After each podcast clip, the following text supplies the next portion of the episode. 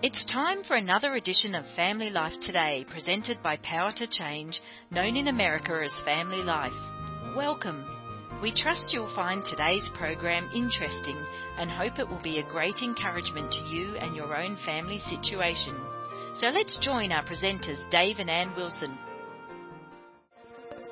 If we were gone, and uh you know you got remarried or I did and you know our our kids had a different dad it still would never be their dad. It's that critical of a position. And yet we often don't consider it the most important thing we're doing on our, on our planet. Mm, it's so interesting that you say that because that's a weighty conversation that I feel as a parent like oh no that's true. That role that God has called us to is so important and then I feel like, and I'm messing it up. you know? Well, that's why we wrote the book No Perfect Parents because we weren't perfect. And there aren't any perfect parents. There's only one perfect parent, and it's God.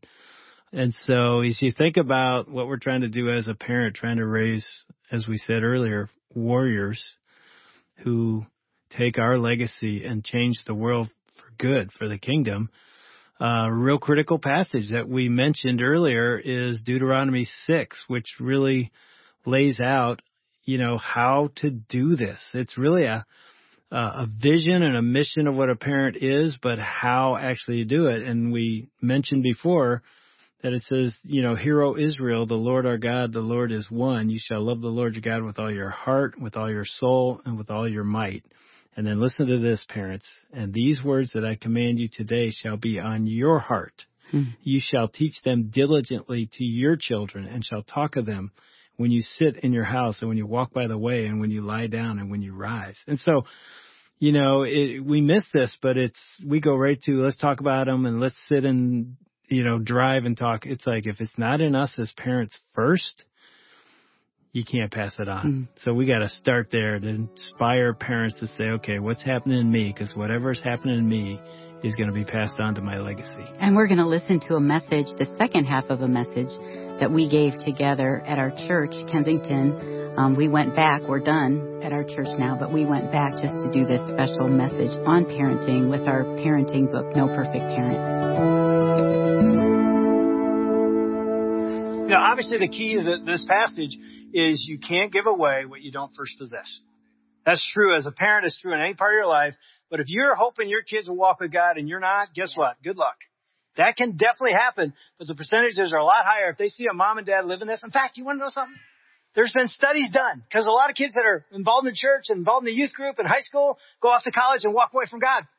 In fact, it's a whole growing movement right now kids walking away from evangelicalism because of, you know, they grew up in great youth groups, mega churches, and they walk away. You know what studies have found? The kids that don't walk away, guess what the difference is? Churches have better youth groups, have cooler music or better speakers? No. no. You know what it is? These kids that are involved in those youth groups go home to parents that are actually living it. The home is modeling what the church is teaching them. Those kids tend to stay walking with the Lord when they're adults compared to others. So, man, if it isn't an overflow of you in your home, you're not going to talk and drive and pray and talk about Jesus if it's not in your life. Right. You know, I watched Ann, she'd be driving a car, she said, let's just talk to God right now. And our kids are in the back seat and they're, you know, drinking a a bottle and she's praying and listening to worship music. It was not like we're trying to get this into our kids. This was the life she and I were living and it just overflowed into them. And we didn't do it perfectly. Our kids saw that. They knew it. I would have to confess sin half the time in the car. Yeah, like, Lord, her, I'm sorry. I her a lot more than me too, you know. Probably. but even I had this thought, and even if you don't have kids, I had this thought. Has God given me anything? Have I spent enough time with God today that I have something to give someone else? Mm. Like that thought should happen every day. Like when you read God's word, like, oh, this is so good. And when something's so good, what do you want to do? You want to give it away. And so I had that thought like every day, did God give me? Of course. And so it says that God's word is our food. Have you been eating his food and ingesting what he has to say? Yeah. And so, you know, Ann and I tried to capture certain moments in the day, bedtime, yeah. drive time, dinner time. I mean, this sounds crazy. We decided dinner was really important for a family. So we had three boys playing sports. They were crazy. Sometimes I was coaching over at Adams High School. We wouldn't get home to eight o'clock at night, and we'd have dinner at eight o'clock as a family. Or nine o'clock. When Sitting they were in high school, it'd be nine o'clock sometimes where we would sit down together. They'd have some big snack, but there was that time just to say, hey, how was your day? What's going on? I think that's huge. So it's you know it's really interesting to understand. ob- Obviously, in this training stage where they're still in your house, zero to 12, zero to 15, 16, is who are you, and who are they? In other words, who are you as parents, and then who are they? Who has God uniquely made them to be? Because you want to tailor how you train and instruct them based on who they are. So many parents, and we had a temptation to do this, try to make our kids what we want them to be, rather than stepping back. And I, I think every day a parent should step back and go, wow, you are so gifted by God. You're so unique in this way. And it's totally different than the way we are. And that's a beautiful thing. One of the things we discovered early in our home was that this woman right here is a party animal. She is a joy bringer, laughter. So she made our home a haven. Well, I it love really the was. scripture that says, "The joy of the Lord is my strength." No matter the circumstances, the joy of the Father can live in our hearts. And so joy was one of, I mean, Dave and I on the Enneagrams, we're both seven, so everything's like a party. so, but I think that I, God knew that, maybe knew that our kids needed that. And so, but joy, no matter who you are, your personality, you can bring joy and you can bring yourself into your home to make it a haven. Yeah, and so again, we're going to go back to our bullseye. So the first word was train, and again, we just skimmed that. Yeah. But the second word was train and launch. So a key word is launch means you're you're letting go. You're sending that child to the world toward that bullseye, hopefully to do what? It's in the rest of our mission statement, which we'll get to, but this is sort of the teenage stage. Okay. So it's, uh, it's like 12 up to maybe 17, 18, 19 years old, or maybe you got a teenager who's nine right now. they hit teenage years pretty early. Yeah, really. But it's like at that stage, what, what we realize as parents is they're pulling away. Am I right? They're pulling away. It's when they start saying things in middle school like, Dad, can you drop me off like a mile from school? I don't want anybody to see you with me. you know? And the danger of those teenage years is feeling like they don't need me anymore. And so when they push you away, you just walk away. Can I tell you and remind you, even with teenagers that are grandkids, your teenagers need you to pursue them. They may be pushing you away, but then they, you know, teenagers are always going back and forth like, I love you, I hate you, I love you. And so don't stop pursuing your teenagers or any of your kids, no matter how old, even your adult kids. Don't stop pursuing Yeah, and them. it's real easy, and we've we've seen parents do this. They're pulling away. You think, oh, they don't want me around anymore, which in some ways they don't. But the truth is, what Ann said, they long for still a relationship with you. And when we pull away because they pull away, that relationship tends to end. And so, I think you need to be creative to figure out how can I how can I grab a moment with them? Because when you say, hey, let's go do something, they say, nah, I'm going to hang with my buddies. But if you, I remember our oldest CJ was a techie guy, and I said, dude, you want to go to Best Buy? I'll buy you something. He's in the car. You know, it's just they have certain bents, and you just want to grab those moments. And I had a tendency as well when they started pull away to pull away. This is the time where, and we split it in the book, we said, parents of teenagers, pursue, pursue, pursue. I just You've got to pursue them. I just talked to our granddaughter yesterday and she said, Oh, I had my date with my dad today. And she said, We went to this restaurant and she said, and I could tell like it was one of the greatest things that she had done in a long time. We interviewed this guy who wrote a book. What's it called? Donuts? Donut dates? Yeah, donut dates. And he said that every time he'd go out with his kids, he'd have a little date with his kids and he would take a journal and he would ask them questions and every time the kids would give him an answer, he'd write it in their journal, this journal that he had. And now his kids are adults and this daughter said when he would pull out his red journal and he'd write down what I'd say, I thought, I must be the most important person on the planet. Isn't that sweet? Just that your dad would write down what you said. And, and all I gotta say is, it's real easy to pull away. Uh, the teenage years, pursue, pursue, pursue. Because here's the truth: rules without relationship equals rebellion. If all you're doing is giving your teenagers rules and there's no relationship that you're pursuing and developing, it can lead to I'm not going to obey your rules because there's no relationship. It's just a dad or a mom giving me a bunch of rules. Number one complaint of teenagers about their parents is they don't listen. And guess what? They're right. We don't. We just tell them. And then the third one was model, model, model. In other words, what you say is not what they're going to do. What you do is what they're going to follow. So if you're not living it, guess what? You got to be modeling. So again, the teenagers, we just flew by them real quick, but they are. I do I think they to- were our favorite stage. It They was. really. We're out of time. I want to. I want to hit this last part really importantly because it's so critical, and you've got to decide what your bullseye is. But we decided to train and launch, let them go. And by the way, parents, you got to let them go. Mm. If you're still parenting them when they're 25 and 30 years old, and I understand there's different circumstances, they're adults. They have to go. And that is our job. Let them go. That doesn't mean we don't love them and be involved in their life. Anyway, that's a whole other thing. But we said we're trying to train and launch L3 warriors. When we look at what Jesus was trying to raise as a disciple, what does a disciple of God or Christ look like? We thought it really boiled down to, and there's much more than this, but three sort of core values. In fact, Jesus was once asked, what's the most important commandment? Remember this teacher? And he said, to love the Lord your God with all your heart, soul, and mind. He was quoting Deuteronomy 6 that we just talked about. And then he added, and to love your neighbor as yourself.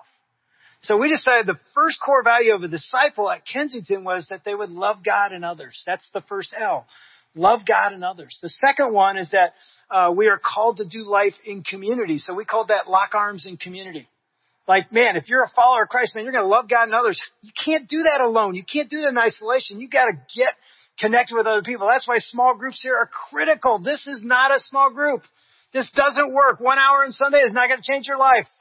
But if you do life with other people, lock in arms in community, that's going to change your life. And then the third L was live open-handedly.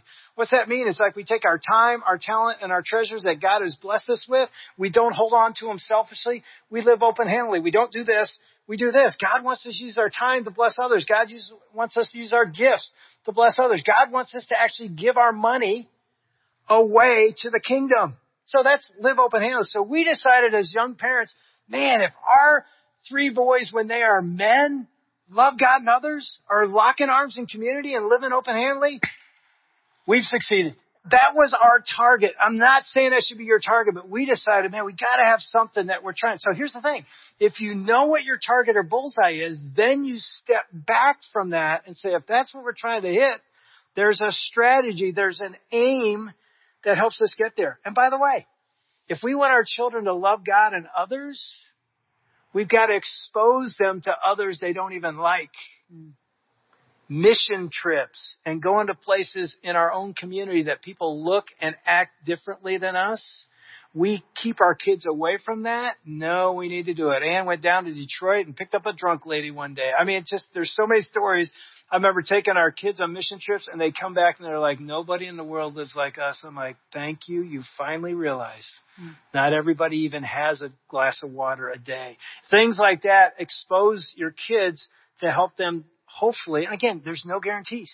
This Yeah. doesn't mean, oh, we do this little thing, we get Dave and Ann's book. It's a, no, you just basically the biggest thing I would say is get on your knees and pray and pray. And that's how I was going to end. I think one of the greatest things that Dave has done as a man, as, as a father, and as a husband is he has taken every single Friday and fasted for our kids, starting at when CJ was born. So for 35 years, every Friday, he has fasted for our kids, their wives, our grandkids, our marriage. And um, sometimes you do that and you think, does God hear? Does this work? And I, I look at our lives. We have messed up so much, but the thing that we have seen is God's faithfulness in the midst of even the hard stuff. And I think so much of that has been like our pleas and our cries to God of being on our knees before Him saying, God, we can't do it apart from you. Hmm. And we don't want to do it apart from you because you're our source of life, you're a source of strength, and you're our hope. Our kids can't do it apart from Him either. We're living in a culture that without God, it's scary. And we can impact our culture hmm. through our own lives, through our walk with God by the light and the love that Jesus gives and the power that lives within us through His Spirit. And, and as you can imagine, we've had really difficult, hard conversations with our adult kids Mhm. about how we raised them. You know, all this stuff sounds great. And then when you're a Wilson boy and you're raised in a home with this, there's some things we really missed. I really missed and made some big mistakes. In fact, the last chapter of the book is my top five parenting mistakes, hoping that parents will read it and not do what I did. And I've had hard, hard conversations with my sons about where I where I blew it and met, let them down. So we're not sitting here acting like we are yeah. nowhere near perfect, and our kids aren't, and our our family. And we would also say it's never too late. Yeah. It's never too late to begin of saying to our kids, like, guys, I messed up, or I have been messing up, or I haven't seen you. I've been on my phone. I've been whatever.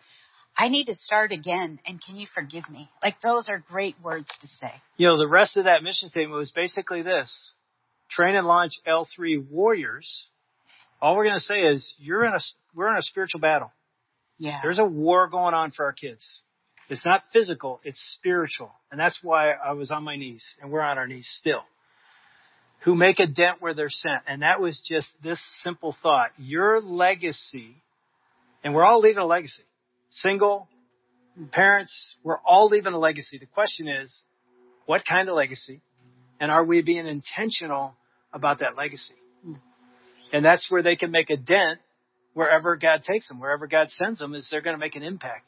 Some of you might remember this, and I'll close with this, that I was talking to a woman years ago about her legacy. And she was pretty excited to tell me about, you know, getting married in the 40s and having what she called four jacks and a queen, which meant four sons and a daughter, and her husband was an airline pilot, and they built this big home, a mansion in New York, uh, New York, New Jersey that looked into the city of New York because he flew out of New York and she's telling me this great story, and then she said about year 25, it all ended. I'm like, what do you mean? She goes, I started to suspect that my husband, now a captain with the airlines, was having an affair. And this was back in the late 50s, early 60s, so there's no way like surveillance cameras. She just made a phone call to the hotel where Captain Ralph often laid over on his trips to find out if she could find out if he's actually having an affair. And the woman that answered the phone, the, the hotel receptionist, Said, yeah, Captain Ralph just checked in. He just went to his room with his wife, not knowing she was talking to his wife. And so when he came home, this woman, Janice, confronted him only to find out this was one of many affairs. They ended up divorced in the early 60s when divorce was not that common. They moved to where her parents lived because now she's a single mom with a seven year old boy and a five and a half year old boy. And then she tells me that uh, several months after the move, they find out the little youngest boy has leukemia and he dies. And she's in tears. And I'm in tears. Because many of you know, some of you don't, Janice was my mom. Captain Ralph was my dad. I was the seven year old boy that moved to Findlay, Ohio with my mom to be near her parents. And that was my legacy. And so I grew up with no dad, and I become a dad, right? When Ann and I get married and have boys, and I'm literally looking at that crib saying, I have no idea what to do. And you've never seen it. And I've never seen it, and here's all I can tell you. God is the God of resurrection. Yeah. He raises people from the dead. He rose, rose his son from the dead. He rose our marriage from death.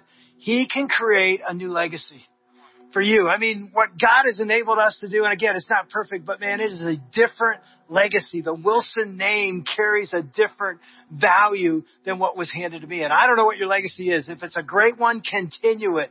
If it's not a great one, change it. Yeah. Cause you can make a difference. And some of you said, I've blown it so many times, I can't. Today's your day to start over. Right here, right now, you commit and you surrender and say, God, I can't do this. He goes, I know you can't, but I can. Mm-hmm. Give me a chance and I will do something in you you could never do yeah. and it will impact the world. Father God, thank you for who you are. And Lord Jesus, I pray for the parents and uh, the influencers, and we all in some ways can influence somebody. So I pray, Lord Jesus, that you would do in us and through us something that glorifies you. Bring glory back to your name. And Lord, for parents that are really struggling right now, God, I pray for your comfort and your peace. And I pray for other families and parents to come alongside and walk together, lock arms together to follow you. And Father, I pray too for the single parents that are doing this alone. It's so hard and they're weary. I pray that you would provide and that you would make your presence so known to them that you're parenting alongside of them. And those that are blended, Lord, they're just like trying to put these two families together. Will you give them wisdom and strength and perseverance to follow you, to trust you, and to lay their lives and their families, all of us, in your hands? We love you so much and we pray in your name. Amen. We've been listening to a message that Ann and I gave at uh, Kensington Church about our our book No Perfect Parents and even listening to that now is just, it's almost emotional to think God has enabled us to change a legacy. I agree. And again, it's not perfect. We would never say that, but to do the best we could with God's help to send warriors to the world to take the gospel to change the world. I'll never forget the first time we listened to Dennis and Barbara Rainey at our staff training for Cru talking about what a godly marriage and legacy could look like. And I had never heard anything like it. And I just recall desiring that. Like, I want that. I want everything they're talking about. And it's amazing to me, especially coming from where we've come from in our past, no Christian upbringing, that God has been so gracious to answer those prayers. Yeah, and I would say to you, don't give up. Mm-hmm. And it's never too late. It's never too late. Get on your knees right now and ask God to do what He does. We said it there. He resurrects dead things, and He can do immeasurably more than anything you and I imagine or dream according to the power that is at work within us. That power is the power of God, the power of Jesus. The Holy Spirit can do a miracle and some of you want a miracle, ask Him to work and change you and change your legacy. He can and will do it.